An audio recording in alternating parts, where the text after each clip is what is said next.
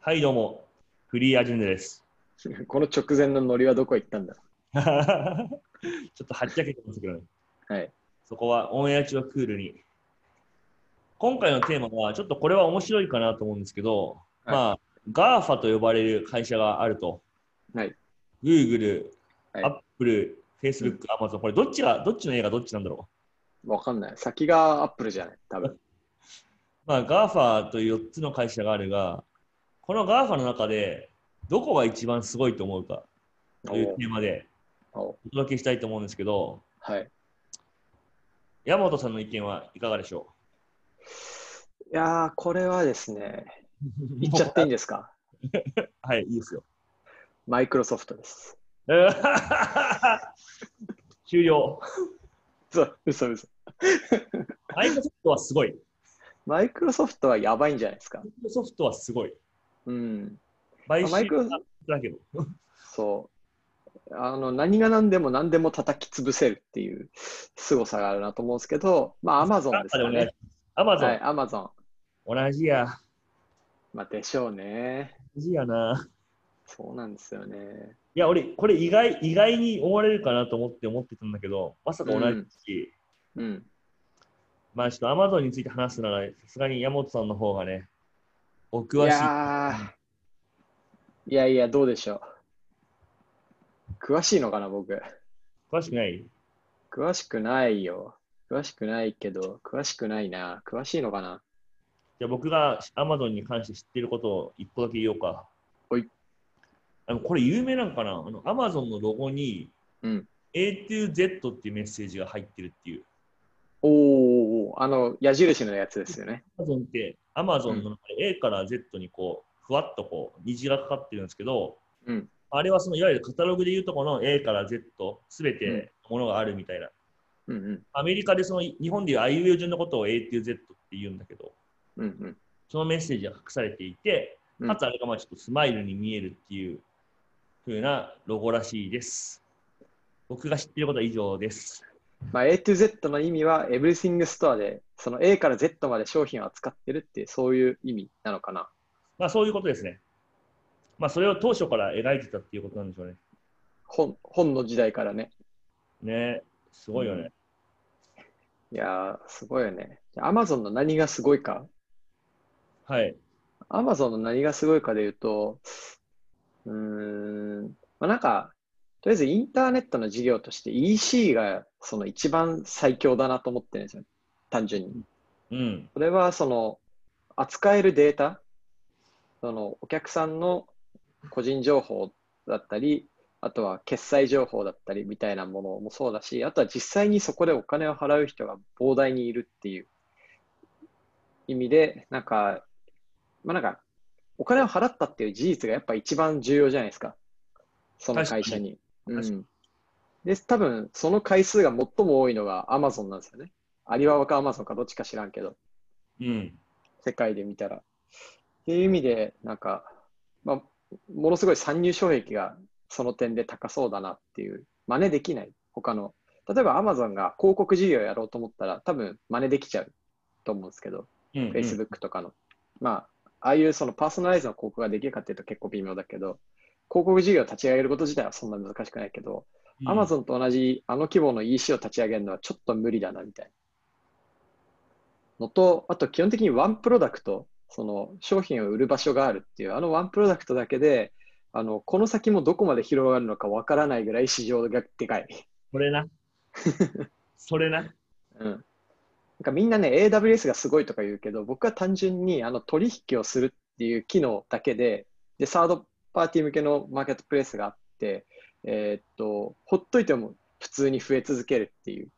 うん。それな。うん、EC っていう市場自体が他の何にも変え難い魅力的な市場だからっていうのが大きいかな。いや、めっちゃわかる。うんうん、あの人が集まってて、そこは物を買う、お金を払う場所なんだって思ってるだけで、やっぱその、いわゆる顧客の頭に描くその支払い額の桁感が違うなっていうふうに思ってて、うん、デジタルコンテンツの場所だって思われた瞬間に、なんか払える額が、なんかアプリ315円で買おうかなみたいな世界観になっちゃうんだよね。はいはいみんな普段別に、なんだろう、いわゆるゲームとか、プレステのゲームだったら6000円とかで買ってるのに、なんかいきなり LINE だったら、なんか120円課金しようかな、どうかなみたいなのをめっちゃ迷うみたいな。うんうん。でも、リアルのものを売る場所って、やっぱ1000とか万とかのお金払うのはそれ当たり前って思われてるうん。っていうそのそのなんかその認知空間でどこどこまでも横展開できる余地がまだまだあるし実際してるし実際それを反映して株価がずっと右肩上がりっていう、うんあのシンプルな恐ろしさ、単純だから怖いですよね。うん、怖いしなんか最初からずっとそれをもう変わらずやってると思うんだよねうんうん。でそのやっぱなんかいわゆるヤモッティの言うとこの神は順序に宿るじゃないですけど、うん順序がやっぱりすごかすごかったんだろうなと思ってうんうんうんフルスイング、そのありとあらゆるものを世界中で売るってことを考えてたけど、まあ、でもあえて本からエントリーした。俺結構やっぱね、これ多くのスタートアップとかと話聞いてて、うん。まず最初からエブリシングストア絶対やるみたいなところやっぱ多いなと思って、ああ。戦略的に本からエントリーする、しかしビジョンはでかいみたいなのって、なんか後から振り返ったらシンプルだけど、うん結構やるの、あの起業家にとっては大変なんだろうなっていう。うんうんそんなちっちゃいと本屋みたいな風に言われるのかよ俺らみたいな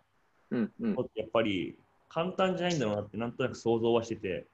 確かに。そこから横展開してるし、まあ、本から入って風に広げていったのとかってやっぱそのカタログ系のアイテムっていう意味ではものすごい意図的な戦略があるからうん。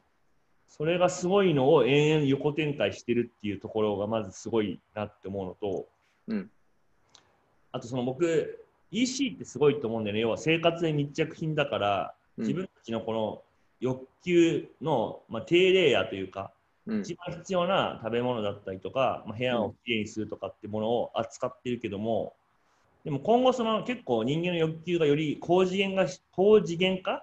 していくときに大事なのってエンタメだと思ってるんだよね。うんうんうん。でそこも結構当たり前に扱ってるっていう うんうんうんうん。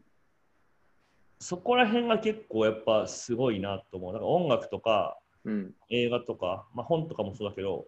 まあ、そのレイヤーでも結構強いプレイヤーだし確かに。でまあそのエンタメオンリーってそこはそれすごいけどエンタメってぶっちゃけその不況になったらなんか一番お金使うのかいみたいなふうに思われるところもあるからうん。あ不況だとエンタメに金使うって人もいるけど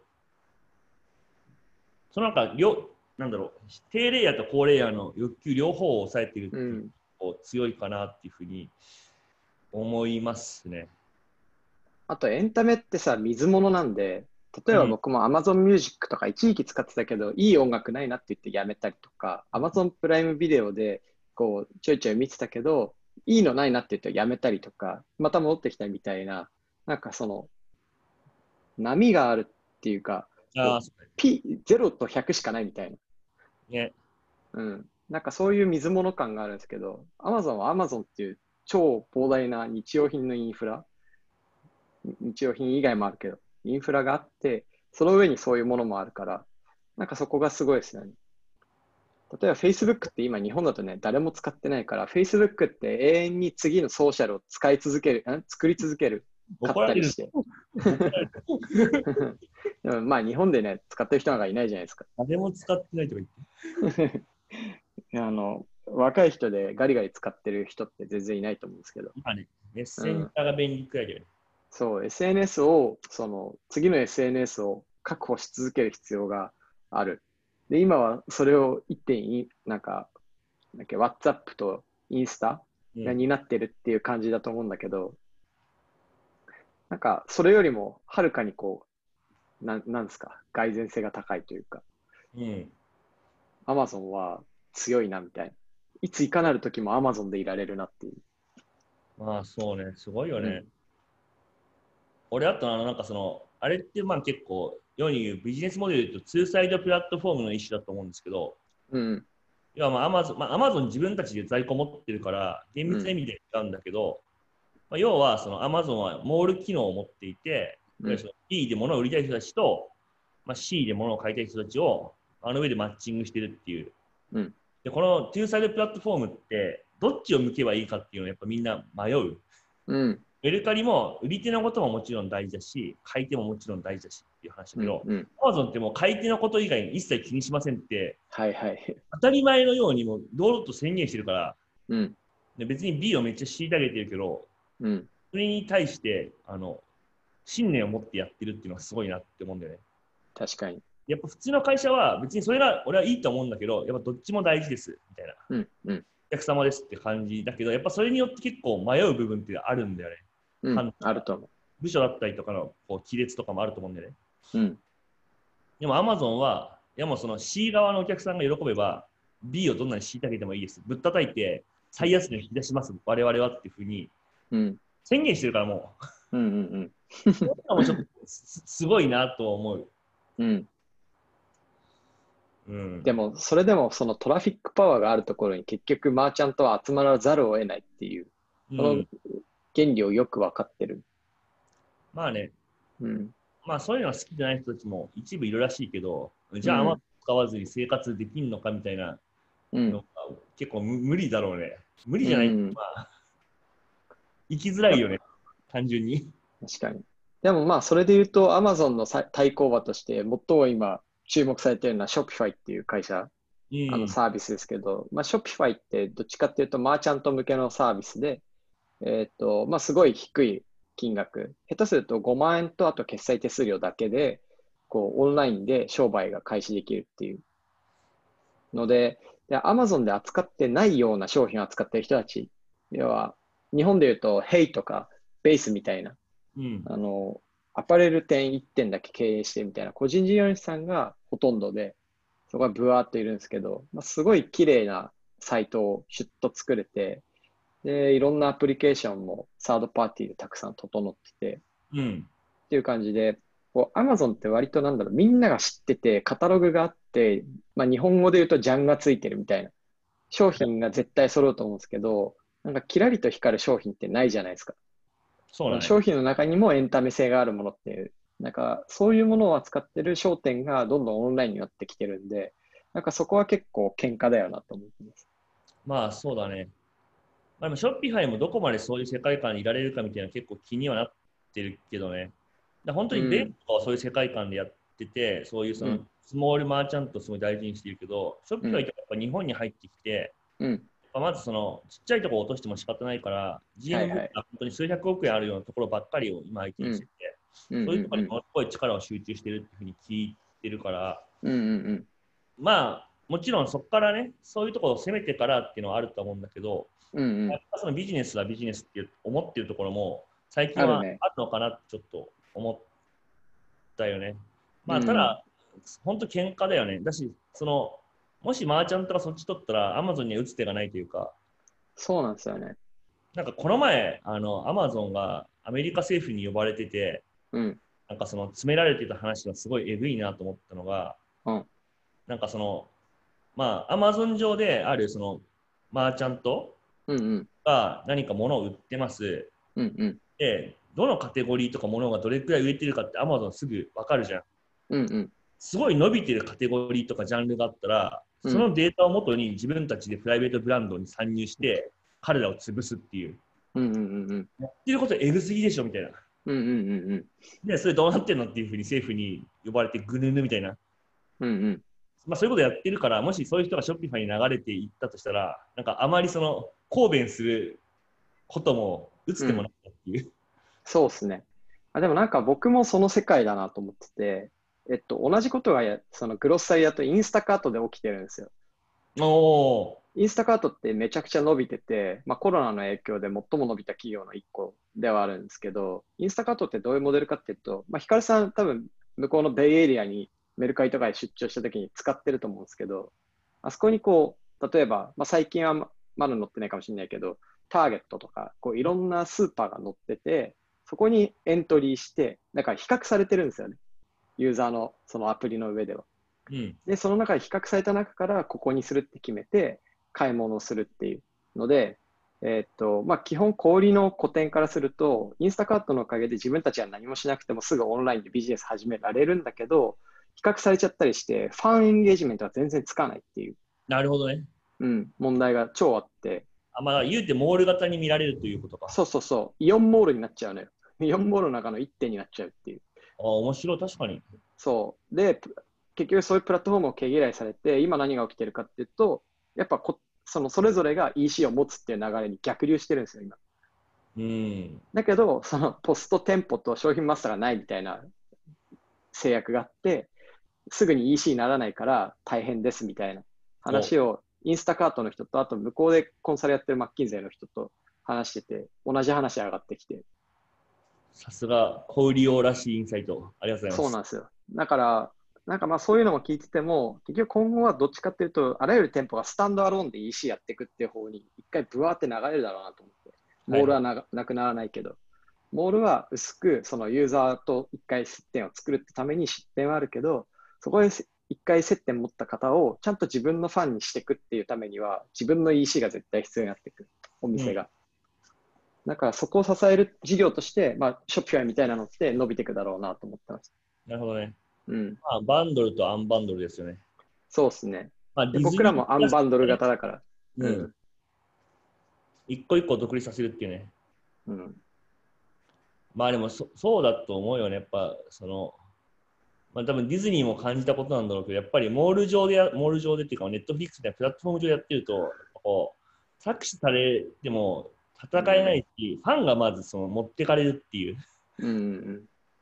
だから実際に Amazon で買い物してるとそのどの店から買ったかって気がつかないその Amazon で買ってるって感覚しかないんだよね、うん。うんうん Amazon に出店してる何らかの店から買ってるけどもその店間違いとななんかやっぱ覚えてなくてうん。楽天はもうちょっとそのそこをエンパワーする気がゼロではないと思うてかむしろそこをしようと思ってると思うけど一応一応店っていう枠が結構強いけど、Amazon は Amazon じゃないうん楽天は Amazon は本当にもう完全に殺してるからうん。あれは恐ろしい話だよねそうですね。ZOZO もね、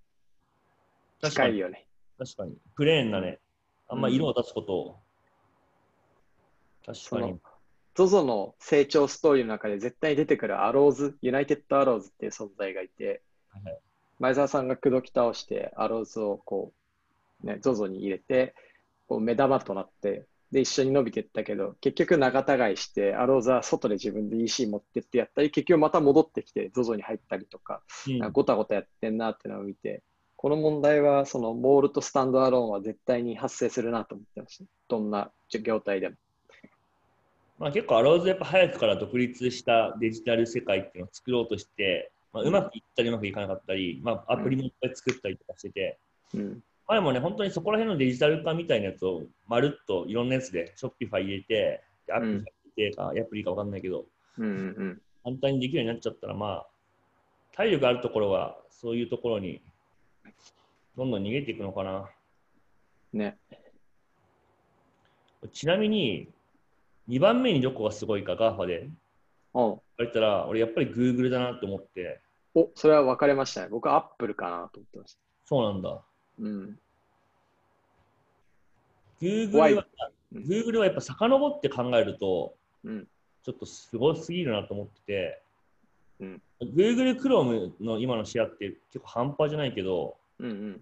やっぱ Google が Chrome に参入した当時って、えなんで検索の会社が インターネットエクスプローラーみたいな、もう完全にデファクトが決まったサービス、うんでかつもうそのプリインストール型だから、うんインターネットエクスプローラーに勝てないし、そもそもジャンルが全然違うじゃんってところに参入するのって、うんみんな思ってたと思うんだよね。うん。でも今、なんか当たり前にしちゃったし、アンドロイドも、え、なんで検索の会社がハードウェアの OS に参入するのって、みんな言ってたけど、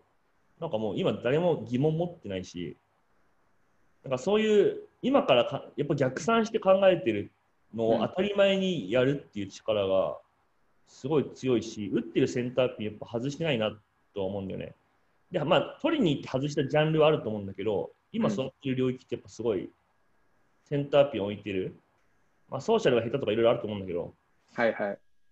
い。やっぱ Google はすごい気がするな。あれたちインフラ的ないわゆる大通りって絶対外さないよね。うん、いや、すごいすぎると思う。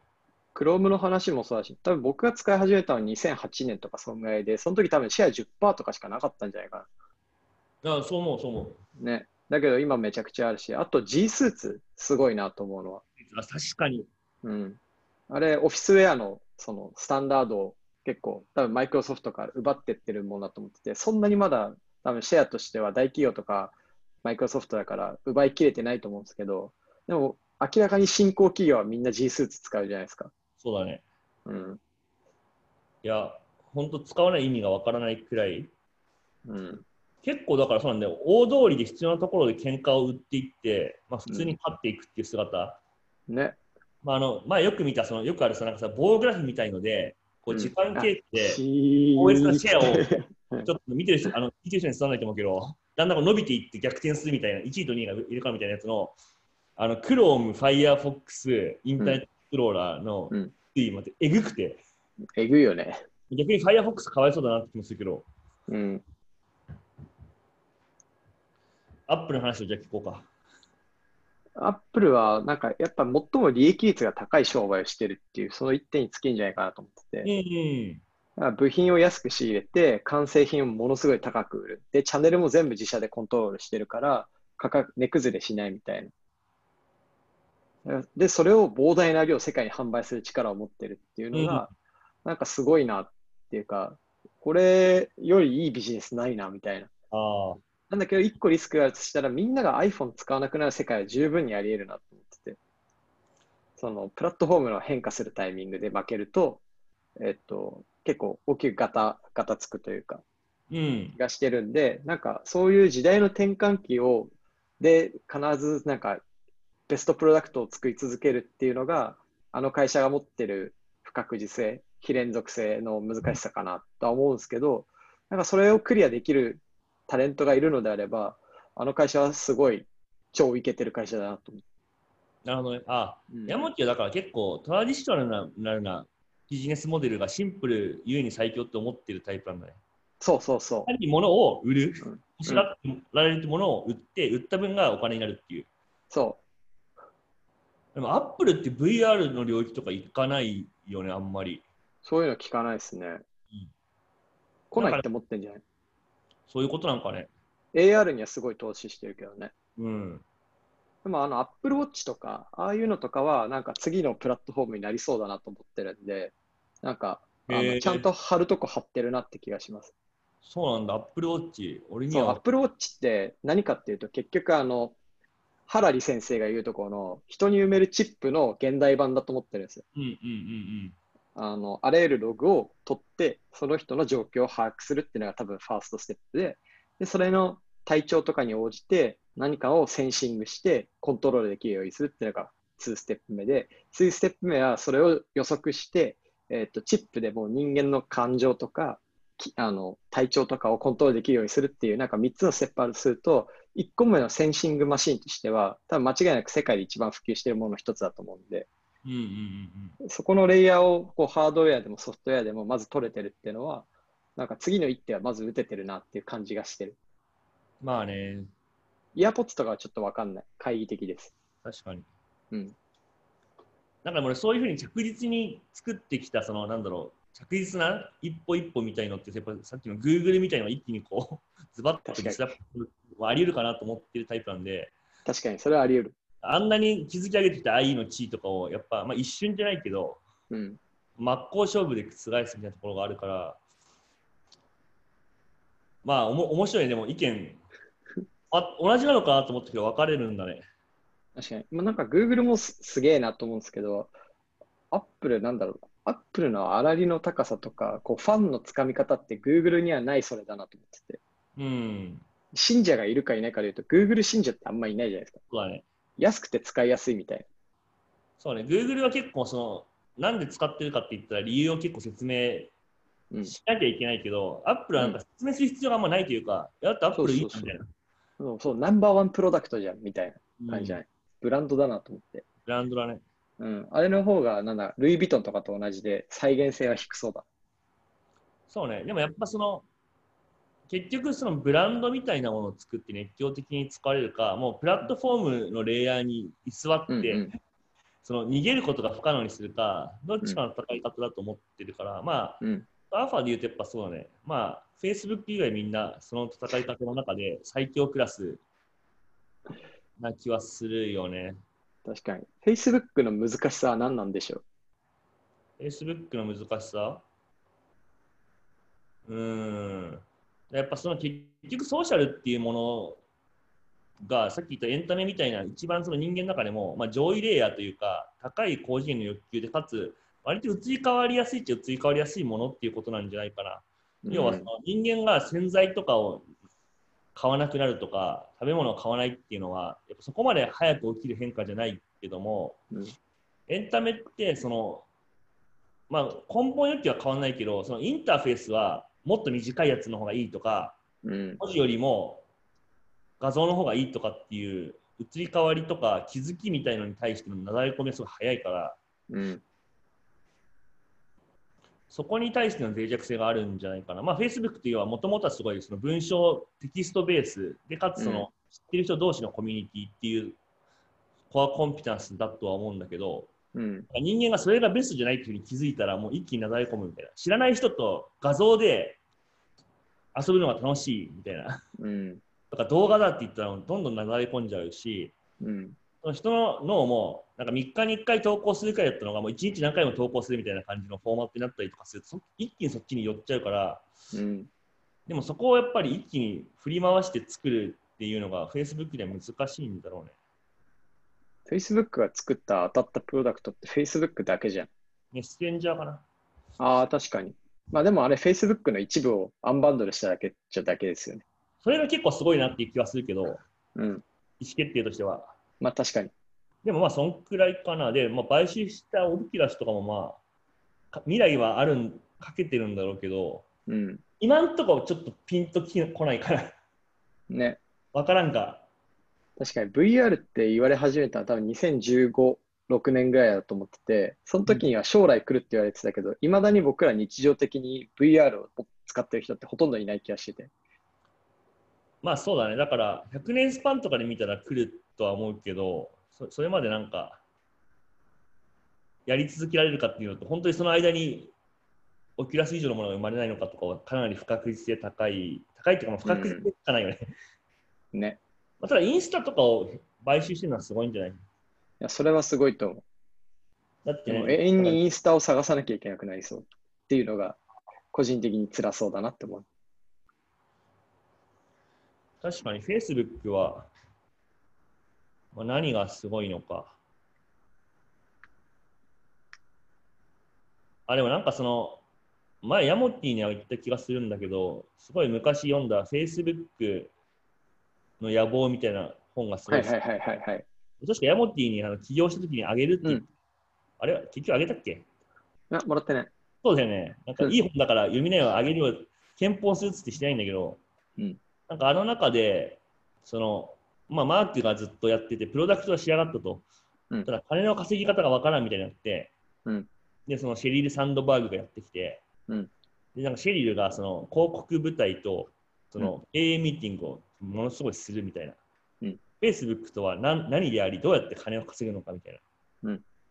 その時出した結論の話がすごい好きで、だから Google は欲しいものがある状態で欲しいものに最も早くたどり着く術を提供する。うんうん Facebook は欲しいものを作り出すっていう。うー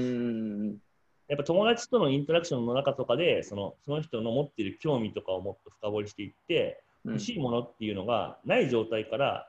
他の人から気づけて欲しいになるでそこに対して広告を当てるみたいな感じの世界観がうん Facebook から Google とは全く違う広告かつその確かにもっと前のファネルを取れる確か言っに、たのが感動したけど、まあ、そのそこまでそうなってるとは思わないんだけど、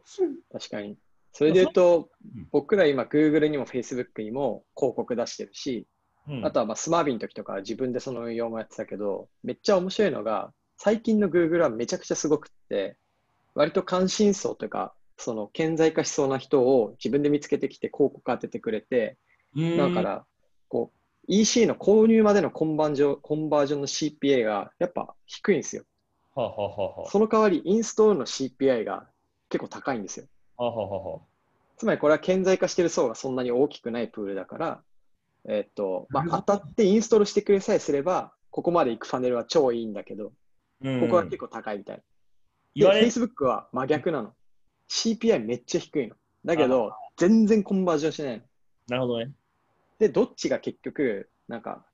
フィージブルっていうか、お金の使い方としていいかっていうと、ほとんどの場合は Google になるんだよねうん。だから関心層をこう持ち上げてリフトしていくみたいなのはすげえむずい話だなって今の聞いて思った。面 白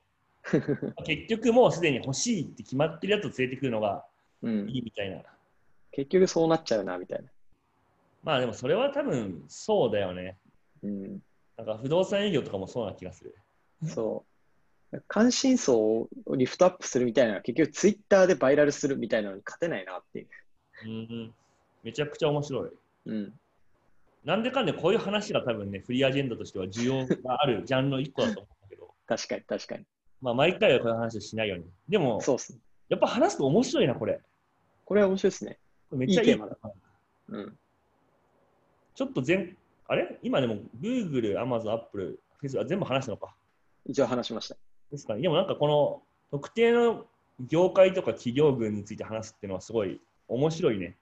確かに。じゃあ次はマイクロソフトについて話しましょう。マイクロソフトとあとまあ GAFA 第2弾とかうんやっても面白いね。あと、ネットフリックスとかショピファイとかもちょっと確かに研究しないと。 ネットフリックスそんな詳ネしくなッい。ト知っフリックスの創業の話はすごい面白くて、あの、てるあよ。れだ、オフトピックっていう、ポッドキャストで、その結構、なんか日本語にはなってない、そのストーリーについて書かれた本を解説してる回があるんで、それおすすめです。ああ、あれね。わかるよ、うんリード・ヘイスティング。あ、そうそうそうそうそう。なぜ延滞料金を人を払うのか。 そうそうそうそうそうそうそう。めっちゃおもろい。これちょっとまたやろはい。う。長くなったんで、今回はこんな感じかな。そうですね。よかったらまた聞いてください、皆さん。バイバイ。はーい。バイバイ。